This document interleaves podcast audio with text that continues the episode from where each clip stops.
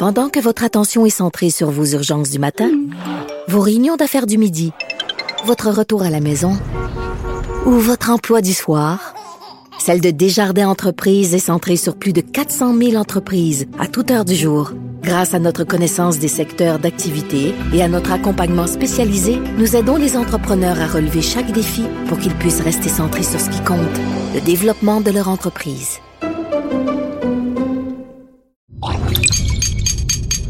Cube Radio.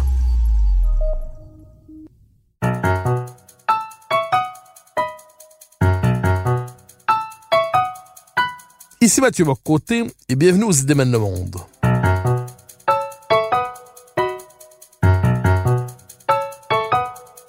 Nous chercherons à comprendre, à travers le regard des intellectuels québécois et européens, les grands débats qui façonnent notre monde.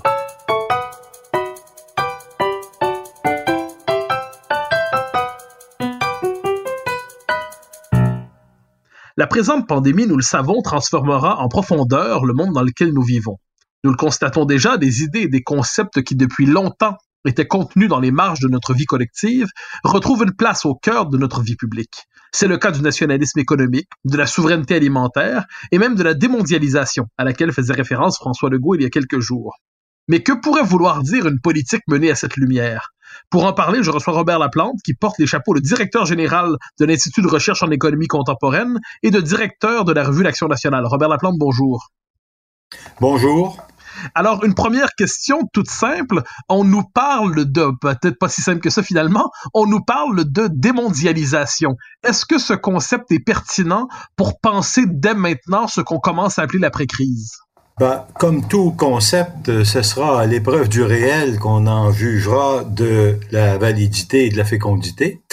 On peut clairement constater déjà que il y a à l'égard de la mondialisation, qui était un thème pratiquement inquestionnable jusqu'à il y a peu, qu'il y a maintenant non seulement un scepticisme, mais une réticence certaine qui se manifeste. La démondialisation, comme phénomène, va certainement demander des décennies de travail. C'est plus facile à dire qu'à faire, comme disait l'autre, parce que cette conjoncture qui est la nôtre maintenant, où nous découvrons la très grande vulnérabilité dans laquelle nous avons placé nos sociétés, ça s'est construit au fond depuis le début des années 80, où on a joyeusement sacrifié aux idoles du tout au marché. Or, jusqu'à il y a peu, l'économicisme ambiant était pratiquement inquestionnable. Il pleuvait des experts pour nous dire que le marché était toujours la meilleure façon d'allouer, c'était la meilleure méthode d'allocation des ressources. On découvre maintenant que si c'était vrai, nous ne serions peut-être pas en pénurie de masques, nous ne serions peut-être pas en train de faire des finasseries pour convaincre un régime autoritaire de céder médicaments, équipements et masques. Alors, c'est sûr que la démondialisation, au sens où le déploiement d'efforts pour raisonner et arraisonner les mécanismes de déréglementation qui sont à l'œuvre est d'ores et déjà commencé. Ça avait commencé du reste avant, dans les débats qui ont entouré le Brexit, dans les débats qu'a suscité aussi grossièrement que maladroitement Donald Trump, et dans les décisions que plusieurs États ont été amenés à prendre au fur et à mesure que ils découvraient les effets délétères sur la cohésion sociale et sur la cohésion nationale de cette grande vague de déconstruction des acquis au fond du 20e siècle à toutes fins utiles. Et ça aura donné des mouvements de protestation comme les Gilets jaunes en France, le Brexit étant sans doute la manifestation la plus radicale de ce doute qui s'est exprimé et de cette mise en cause de ces poncifs idéologiques. Alors, évidemment, entre la déroute d'une idéologie et la déconstruction de ce que leur a permis de mettre en place, il y a là un énorme fossé. Et ce à quoi les mouvements sociaux et les États vont sans aucun doute s'attaquer pour redonner tout son sens à la réalité de la nation et à la réalité de la souveraineté nationale. Alors, dans les circonstances, nous le savons, où nous fonctionnons à tâtons, dans le brouillard, dans l'urgence, certaines formules s'imposent dès maintenant. Donc, on parle de nationalisme économique, mais plus concrètement, on parle de capacité industrielle stratégique, de souveraineté alimentaire, de capacité à produire nos propres médicaments. On le dit au Québec, mais on le dit en France, on le dit ailleurs. Alors, la question qui se pose, c'est dans l'urgence, quels sont les premiers mouvements qui correspondraient, les premiers gestes qui correspondraient à cette volonté de prendre au sérieux le nationalisme économique? Quelles seraient les mesures d'urgence, sachant que tout ça prendra assurément plusieurs années, vous dites quelques décennies. Est-ce que à très court terme, certaines mesures d'urgence sous le signe du nationalisme économique s'imposent pour le Québec, mais plus largement pour d'autres nations occidentales? Bien, c'est certain que les décisions les plus stratégiques vont être requises pour accroître le contrôle que les politiques, que les États peuvent avoir sur les principaux paramètres de l'organisation de l'économie, qu'il s'agisse de propriété des grands réseaux de distribution qui régulent la circulation des marchandises, qu'il s'agisse des entreprises qui ont le plus lourd impact sur la vie collective, qu'il s'agisse des fabricants de matériel de transport, qu'il s'agisse des entreprises qui contrôlent et produisent l'énergie.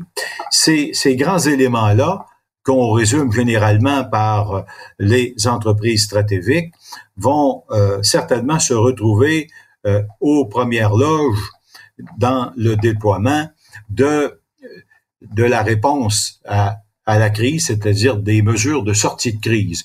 J'en vois trois, personnellement.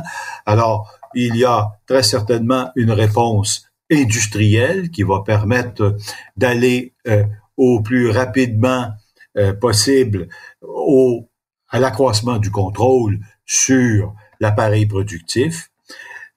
Ensuite, il va y avoir nécessairement un effort considérable à porter sur les politiques énergétiques, puisque cette crise a toutes les allures d'une tempête parfaite, pour reprendre le lieu commun, dans la mesure où elle s'accompagne également d'un choc pétrolier exceptionnel.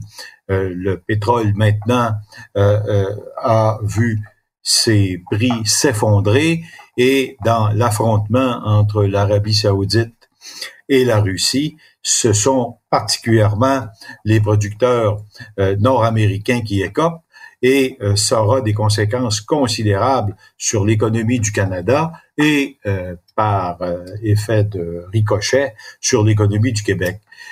Nous sommes mieux placés que les autres au Canada pour réagir puisque nous avons un portefeuille d'énergie renouvelable et une pratique d'énergie renouvelable radicalement différente, près de la moitié de l'énergie que nous consommons est d'origine renouvelable, ce qui va nous permettre de mieux répondre, mais il n'en demeure pas moins que le pétrole reste encore la base énergétique de toute l'économie nord-américaine et mondiale à tout fin utile. Donc, politique industrielle, politique énergétique et finalement, et peut-être dans l'ordre, faudra-t-il commencer par cela, une politique fiscale adaptée. Parce que, n'en doutons pas, les sommes considérables qui sont consacrées à la mitigation des effets les plus délétères de la crise vont grever les finances de l'État, pas autant qu'on veut le laisser craindre. Il y a de l'espace pour améliorer le crédit des États et les marges sont encore suffisantes pour faire face à ces défis-là. Mais n'en doutons pas, quelqu'un quelque part va essayer le bon vieux truc de socialiser les pertes. Et évidemment, on sait que la grande entreprise et la haute finance sont passés maîtres dans l'art de refiler aux contribuables les factures de ce qu'ils auront eux-mêmes encaissé. Le soutien aux entreprises et le déploiement des mesures pour maintenir l'appareil productif en l'état vont coûter des sommes que les dominants de ce monde vont tenter de refiler aux contribuables. Alors, il faut véritablement commencer d'ores et déjà à penser que nous allons avoir besoin d'une fiscalité beaucoup plus redistributive que celle que nous avons maintenant pour essuyer l'ardoise.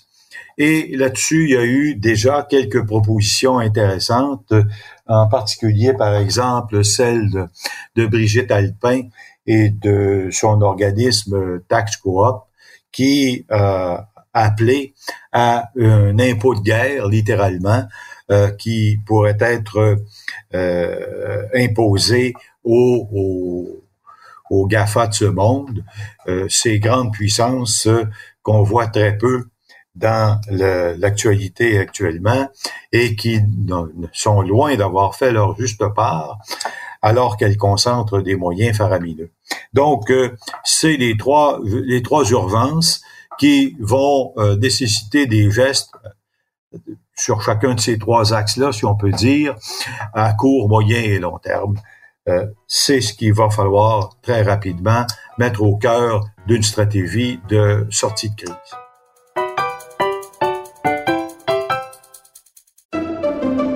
Pendant que votre attention est centrée sur vos urgences du matin, vos réunions d'affaires du midi, votre retour à la maison ou votre emploi du soir, celle de Desjardins Entreprises est centrée sur plus de 400 000 entreprises à toute heure du jour. Grâce à notre connaissance des secteurs d'activité et à notre accompagnement spécialisé, nous aidons les entrepreneurs à relever chaque défi pour qu'ils puissent rester centrés sur ce qui compte, le développement de leur entreprise.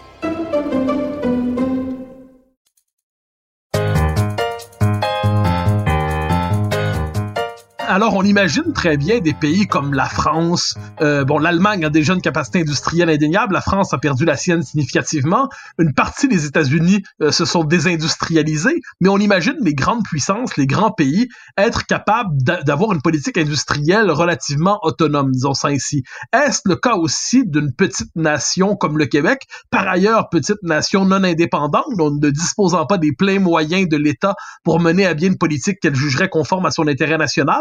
Donc, est-ce que même les petites nations, disons question A, sont capables de tirer leur avantage dans les circonstances? Jacques Parizeau disait les petites nations peuvent tirer avantage de la mondialisation. Est-ce qu'elles peuvent tirer avantage de la démondialisation?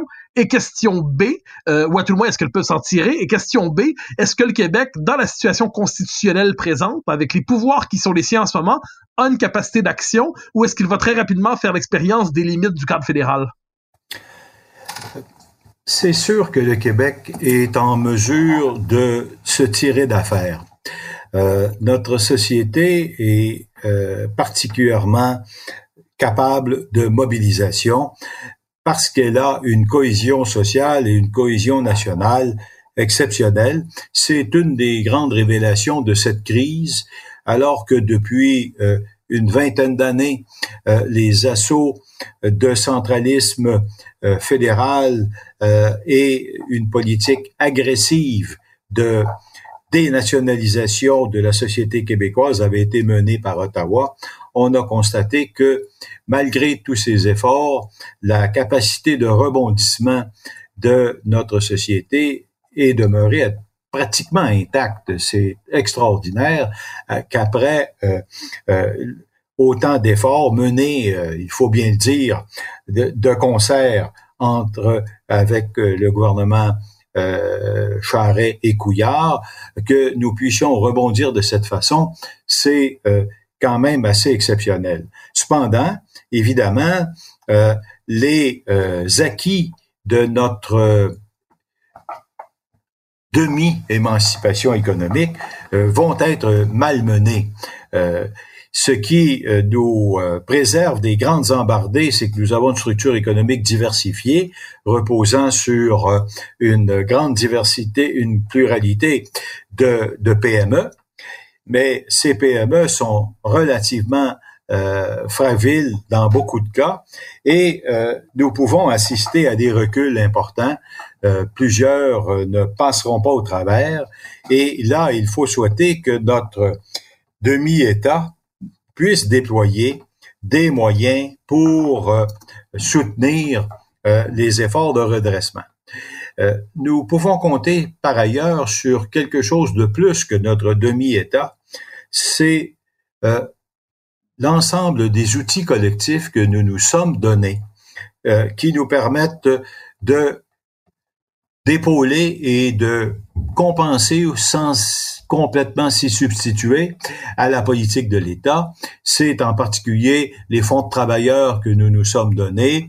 C'est une institution comme la Caisse de dépôt ou encore comme la Investissement Québec qui ont des moyens qui nous permettent, s'ils sont utilisés dans notre intérêt national, de mitiger un tant soit peu les effets de la crise et de nous outiller pour rebondir. Cela étant dit, l'espace de manœuvre est quand même étroit puisque nous ne contrôlons pas quelques-uns des grands leviers que l'État complet peut mobiliser, qu'il s'agisse de la politique monétaire ou encore des grands leviers de protection sociale, que sont l'assurance emploi et les différents instruments de financement des politiques sociales.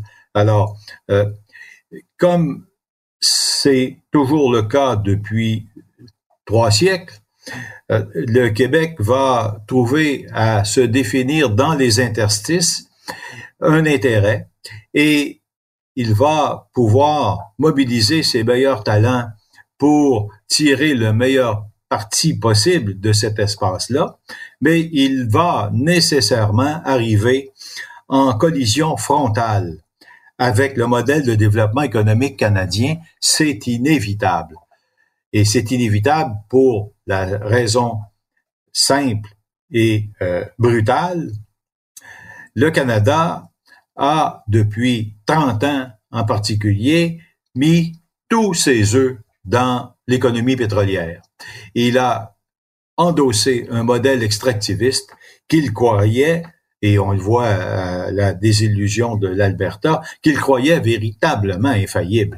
Or, les décisions politiques qu'il va falloir prendre pour sauver ce modèle extractiviste-là vont aller à l'encontre des intérêts nationaux du Québec de multiples manières et on n'a qu'à penser par exemple à la part de nos impôts qui va aller au financement des mesures de sauvetage de Terre-Neuve, de l'Alberta, de la Saskatchewan. Mais ce sera autant d'argent qui sera à toutes fins utiles détourné de ce qu'il faudrait faire pour servir les intérêts du Québec.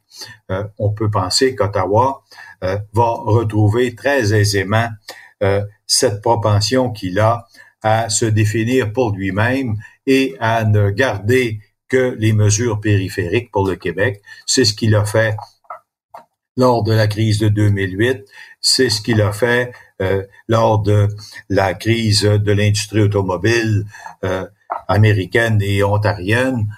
Il a mis des milliards, en fait 11 milliards, pour sauver l'industrie ontarienne de l'automobile et à peine 100 millions d'argent pour tenter de sauver l'industrie papetière du Québec. Alors, cette dissymétrie-là, cette injustice systémique, elle va fatalement nous rattraper. Alors, je me permets de vous relancer la question un instant plus largement sur... Alors, vous avez répondu pour le Québec, très bien, mais est-ce que les nations aujourd'hui qui ne sont pas des grandes puissances, donc on pense aux États-Unis, on pense à la France, ont une capacité de jouer la carte de la démondialisation, disons ça ici? Est-ce que c'est imaginable, cette politique de nationalisme économique, ou est-ce que seulement certaines d'entre elles ont les moyens de s'adapter à ce nouveau contexte?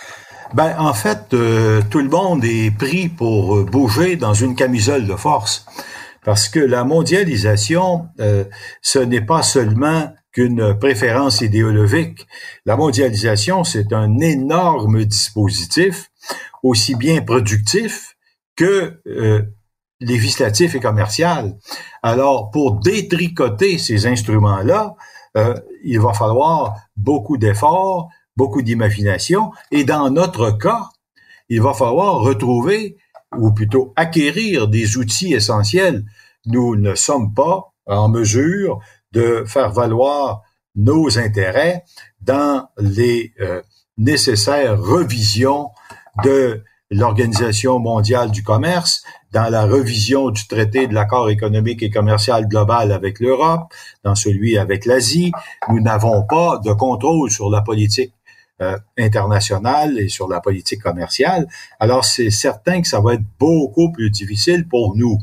Les grandes nations ont évidemment des voies et des instruments appropriés pour faire valoir les prérogatives qu'ils veulent mettre pour bien servir leurs intérêts nationaux. Mais même là, on le voit dans le cas du Brexit, ce n'est pas facile de détricoter ces grandes institutions qui ont été mises en place. Alors, elles ne disparaîtront pas. Ce qu'on peut présumer, c'est qu'elles sont plutôt susceptibles d'être érodées, plus ou moins neutralisées par secteur, et les réactions les amèneront à redéfinir de nouvelles méthodes de régulation, et on va assister à une neutralisation progressive des dispositions les plus contraignantes, mais ça ne sera qu'au terme de longs débats de politique internationale et de manœuvres diplomatiques extrêmement ardues et complexes, parce que, précisément, en dessous de cet appareil réglementaire et législatif, il y a des dispositifs de production qui se sont sédimentés.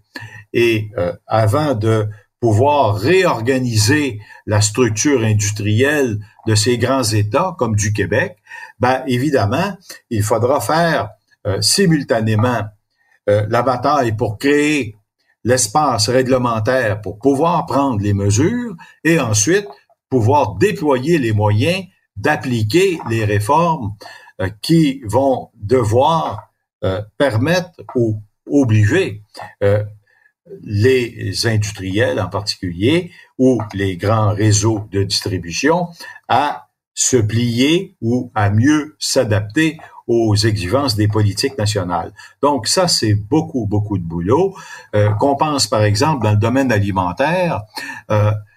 Écoutez, le domaine de l'agriculture est dominé par un grand cartel d'environ 10 puissances qui, à l'échelle du monde, détermine les grands circuits des matières premières, autant que des produits transformés, qu'il s'agisse des céréales ou de la crème glacée. Alors, pour démanteler ça, bien, il va falloir amener la reconfiguration de l'appareil productif, et il va falloir le faire selon ce qui sera autorisé et admis dans les règles du commerce, telles qu'on sera capable ou pas de les modifier. Alors, justement, on arrive à cette question centrale, celle du libre-échange, c'est-à-dire depuis une trentaine d'années, une quarantaine d'années, on présentait le libre-échange comme l'horizon indépassable, l'horizon économique indépassable de notre temps. On retrouvait depuis quelques années déjà un plaidoyer pour un certain protectionnisme, disons ça ainsi. Là, au-delà des querelles idéologiques, la réalité impose ses droits, mais les nations vont continuer de commercer entre elles. Aucune d'entre elles n'a pour vocation à se réfugier dans l'autarcie. Donc, la question que je vous poserai, puis nous nous rapprochons peu à peu de la fin de cette émission, mais quels sont les principes qui pourraient ou qui devraient commander le commerce entre les nations dans la séquence historique qui s'ouvre? Est-ce que le libre-échange peut être sauvé tout en étant réencadré, recivilisé, ou est-ce que c'est un idéal qui en lui-même, à travers les 1000 accords au travers desquels il s'est concrétisé, est-ce que c'est un idéal qui va peu à peu se décomposer pour que de nouvelles modalités du commerce international s'imposent? C'est-à-dire que les réalités du commerce international vont devoir être démythifiées en quelque sorte, dans la mesure où, effectivement, on avait littéralement fait un fétiche du libre-échange qui, évidemment, n'est qu'une modalité du commerce international qui, lui, ne disparaîtra pas. Il va falloir trouver de nouvelles méthodes de régulation et de meilleurs moyens de définir le périmètre des échanges. À cet égard, il y a une voie dont on ne parle pas souvent, mais qui est pourtant extrêmement prometteuse, et c'est la voie que le Québec a contribué à ouvrir à l'échelle du monde. C'est celle la brèche qu'il a réalisée avec l'exception culturelle. En réussissant à faire comprendre et accepter des partenaires signataires des ententes que un certain nombre de secteurs de la vie économique et nationale peuvent être exemptés ou soustraits partiellement des règles du commerce, on a une avenue là. On peut l'étendre. Il pourrait y avoir une exception agroalimentaire touchant les céréales de base, par exemple, ou une exception concernant les équipements de communication. On peut penser que, selon les interprétations de ce que ça prend pour servir une renationalisation des États et des politiques économiques. Je préfère parler de renationalisation que de protectionnisme. Le protectionnisme est toujours associé à des mesures de repli et à une logique défensive, alors que ce dont on parle, c'est bien davantage de nouveaux arbitrages qui vont être faits sur d'autres critères que les critères marchands. Et ça s'appelle la renationalisation, c'est-à-dire de faire primer les décisions politiques sur le marché, de faire primer à l'intérieur des règles de l'économie et du commerce, par exemple, la logique de l'économie publique ou de l'économie solidaire sur celle de l'économie marchande. Alors, il y a un espace considérable pour faire une combinaison ou des combinatoires de moyens qui vont servir à réinscrire dans l'espace du commerce international les nations comme acteurs et non pas comme obstacles. Alors, nous arrivons à la fin de cette émission, le temps d'une dernière question. Plusieurs annonces, je dirais même tout le monde annonce après la crise sanitaire, sa transformation en crise économique majeure et qui frappera tout le monde, le Québec inclus. Alors, d'après vous, quels sont les choix politiques qui peuvent ou doivent être faits maintenant ou demain pour atténuer les effets de la crise, pour éviter qu'elle ne se transforme en catastrophe? Certains comparent ça à la crise de 29, d'autres à celle des années fin des années 80, d'autres à 2008. Quelles sont les politiques nécessaires pour éviter justement la transformation de la crise en catastrophe?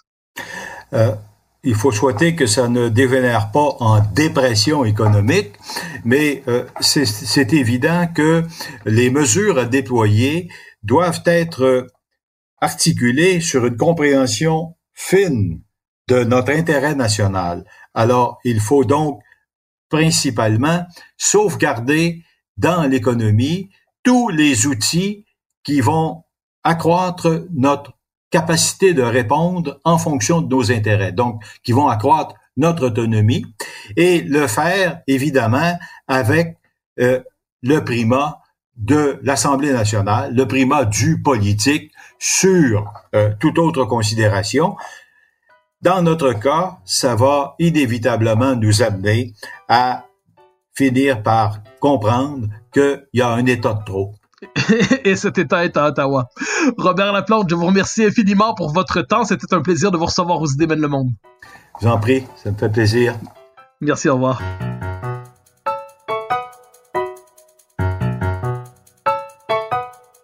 Chers auditeurs des Idées mènent le monde, vous pouvez faire connaître le balado sur vos réseaux sociaux en partageant les épisodes que vous aimez. Cela nous donne à chaque fois un fier coup de main pour faire découvrir le balado. Ainsi, si vous écoutez sur une autre plateforme que Cube Radio, laissez-nous un commentaire. C'est encore une fois un geste qui nous permet de faire connaître la série au plus grand nombre. Merci à vous d'être à l'écoute. Vous pouvez me suivre sur Twitter et sur Facebook. Vous pouvez également lire mes chroniques chaque mardi, mercredi, jeudi et samedi dans le Journal de Montréal. Et chaque semaine, vous pouvez me suivre à la joute à TVA. Animation et recherche, Mathieu Bock-Côté. Réalisation, Anne-Sophie Carpentier. Une production Cube Radio.